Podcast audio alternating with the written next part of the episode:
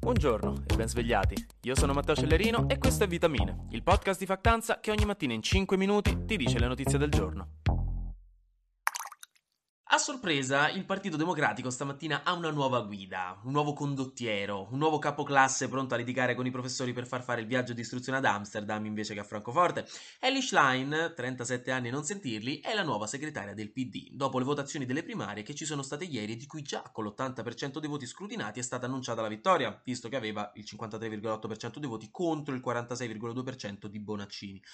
Un passo indietro veloce e leggero come quello di Legolas nel Signore degli Anelli. Allora, il PD sono anni che è più disordinato di camera vostra stando a quanto dice mamma, alle elezioni prende sempre meno voti, alle elezioni del governo ha perso abbastanza male, alle regionali in Lazio e Lombardia non ne parliamo, quindi Enrico Letta aveva dato una letta alla situazione e aveva deciso di dimettersi per provare a cambiare leadership e provare a far smettere il PD di essere l'unico partito di sinistra al mondo odiato più dalla sinistra che dalla destra. Quindi si è deciso di votare per le cosiddette primarie, cioè delle elezioni non ufficiali di governo ma interne a un partito, in cui tutti voi avreste potuto votare, ma probabilmente non l'avete fatto perché avrete detto chi se ne frega, c'è la Fashion Week a Milano e poi costava 2 euro votare chi ce li ha.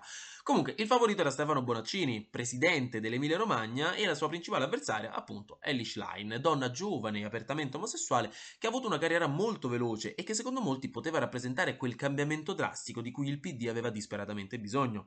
E quindi niente, alla fine ha vinto. Raga, sarà la prossima, nonché prima donna segretaria del PD a 37 anni, mentre noi non siamo mai neanche stati eletti rappresentanti di classe. Ha detto che vuole rappresentare un'opposizione forte per il governo di centrodestra, che vuole concentrarsi sulla lotta alla povertà e sulle disuguaglianze sociali, sul dare maggiori poteri all'Unione Europea, sui diritti civili, la sostenibilità ambientale e sul lavoro. Questo è, insomma, il PD ha una nuova segretaria di nome Ellie Schlein.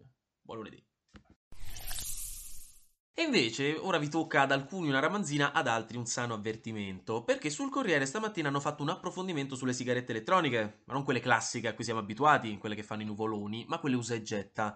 Non farò nomi di brand ovviamente, però da un po' di tempo sono diventate famosissime queste sigarette elettroniche che vendono in ogni tabaccheria, vicino alle Gole, ad Ore e alle Vigorstol, che sono dei cilindrini di plastica in mille colori diversi che praticamente sono sigarette con 600 tiri, cioè si possono fumare 600 volte, saporite a un sacco di gusti diversi e con una quantità di nicotina nicotina da far girare lo sguardo con rispetto persino a vostro nonno con le sue Malboro rosse a cui taglia metà filtro personalmente da anni.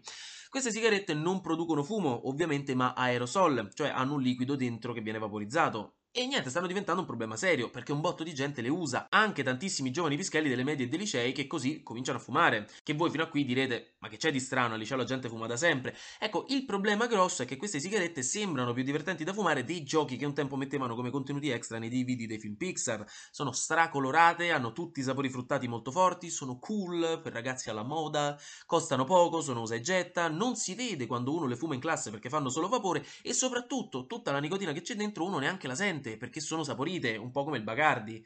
Quindi si sta creando insomma una piccola crisi di moltissimi ragazzi che iniziano a usarle perché sono buone, quindi puff, dipendenza da nicotina. E questo è molto pericoloso, specialmente perché ci sono anche le versioni senza nicotina, ma gli studi dicono che poi da lì il passo a quelle con nicotina è breve. E poi comunque fanno male ai denti, alle ossa, c'è anche il rischio di tumore, nei liquidi ci sono i metalli pesanti, mentre addirittura un quarto delle persone, secondo alcuni sondaggi, crede che le sigarette elettroniche non facciano male o che siano un dispositivo medico, quindi non ci vedono rischi. E raga, non c'è nulla di più sbagliato perché i rischi ci sono. Senza contare poi che andrebbero smaltite come le batterie, ma la gente le butta per strada nella spazzatura normale, con altri bei problemi ambientali. Quindi niente, raga, come al solito, vi ricordo che fumare è davvero inutile ed è meglio smettere che continuare, ma soprattutto tenete d'occhio d'ora in poi sorellina che non inizi a fumare con una roba del genere raccomando.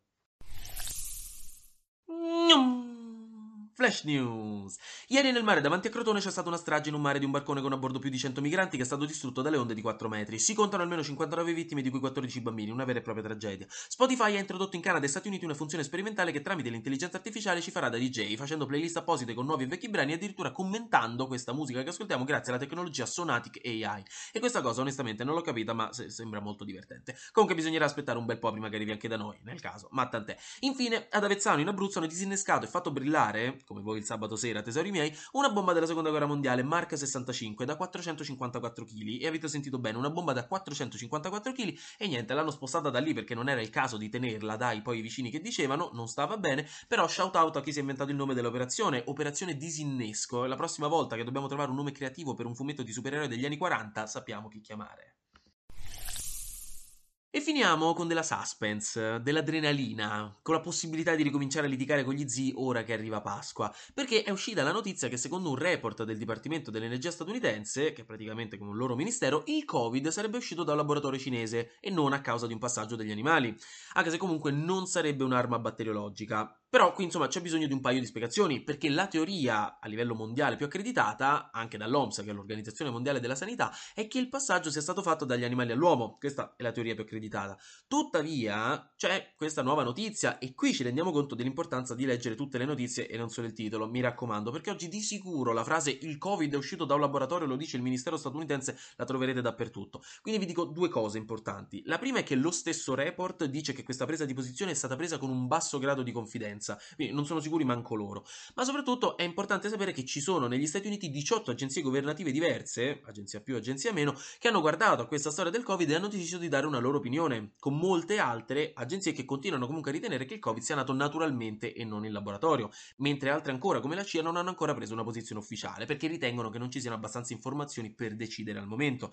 Quindi questo insomma per evitare allarmismi, insomma ci sono di sicuro delle evidenze contrastanti in alcuni casi e anche l'FBI statunitense ritiene sia plausibile che il Covid sia uscito da un laboratorio cinese, ma la verità è che ora come ora semplicemente non lo sappiamo con certezza. E forse, in effetti, non lo sapremo mai. Anche oggi grazie per aver ascoltato Vitamine. Noi ci sentiamo domani perché sarà successo di sicuro qualcosa di nuovo e io avrò ancora qualcos'altro da dirvi. Buona giornata e buon inizio settimana.